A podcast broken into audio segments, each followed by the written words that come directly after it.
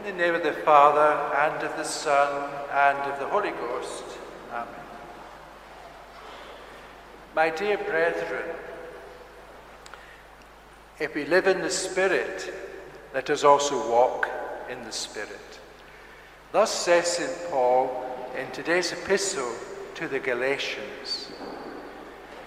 I remember many years ago an old Irish priest, a retired priest, who was staying in our parish in Scotland, said that St. Paul was a great master of the spiritual life. He was the greatest master of the spiritual life. That's what he said, actually. How right he was. It was something recognized by the great spiritual writer, Blessed Columba Marmion, whose writings are full of quotations from the letters of St. Paul. How grateful we should be to God for the light which has been shone upon our holy Catholic faith by this great apostle. There is much in St. Paul which can guide us in our lives as Catholics and keep us on the path which leads to eternal life.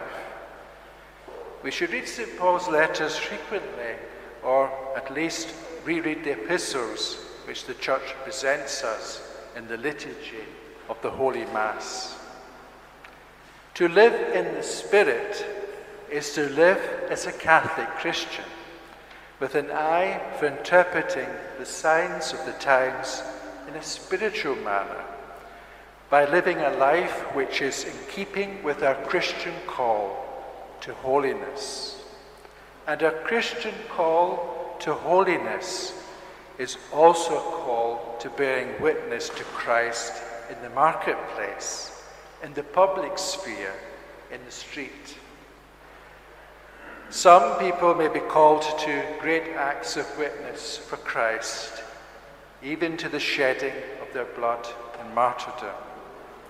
Many of us may be called to a white martyrdom and great suffering for the faith, which we might see undermined all around. We might even, in extraordinary circumstances, be called to do extraordinary things, to give public witness to our faith in a society where secularism daily increases, like poisonous weeds which try to suffocate and destroy the good crop of faith. However, how we choose to live our lives usually leads to particular consequences, and there may be consequences for those who are active in sowing the seeds of confusion and error in society and even in the church. The Holy Spirit may blow where He will, but confusion about the faith and the practice of the faith is not part of the divine plan. As St. Paul reminds us in the epistle, God is not mocked. For what things a man shall sow, those also shall he reap. For he that soweth in his flesh, of the flesh also shall reap corruption. Now, that is a start message for St. Paul. It's a wake up call for the church and society, which we all need to take to heart. People might try to ignore God, but the reality is God will not be mocked. My dear brethren, St. Paul also has some comforting words to say to us for those who try to live their lives according to the teachings of Christ. But he that soweth in the Spirit, of the Spirit shall reap life everlasting. This is what we must do as Catholics to continue with the help of God's grace, to sow the seeds of the gospel, to live very often in the ordinary circumstances of life, in the Spirit of Christ, under good spiritual masters like St. Paul and the other saints, and strive to live a life imbued with the Spirit of Christ. St. Paul tells us, while we have time, let us work good to all men, but especially to those who are of the household of the faith. In this way, we will grow in a life of holiness, centered on our relationship with our blessed Lord, the Holy Mass, the sacraments and prayer, and thus in the church and society, the gospel of Christ can be proclaimed to every creature. One final thought.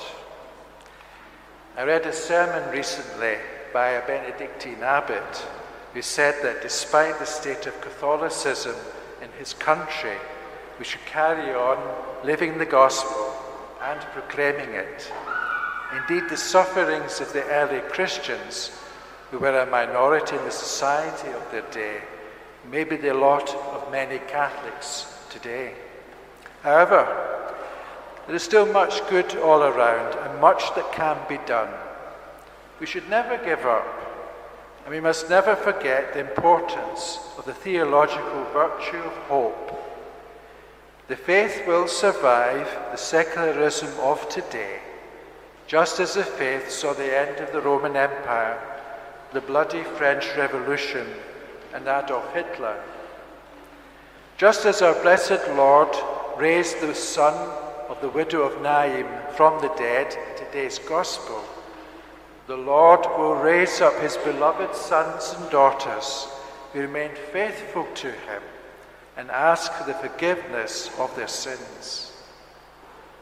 The faithfulness of God to his people, the faithfulness of the Sacred Heart endures forever.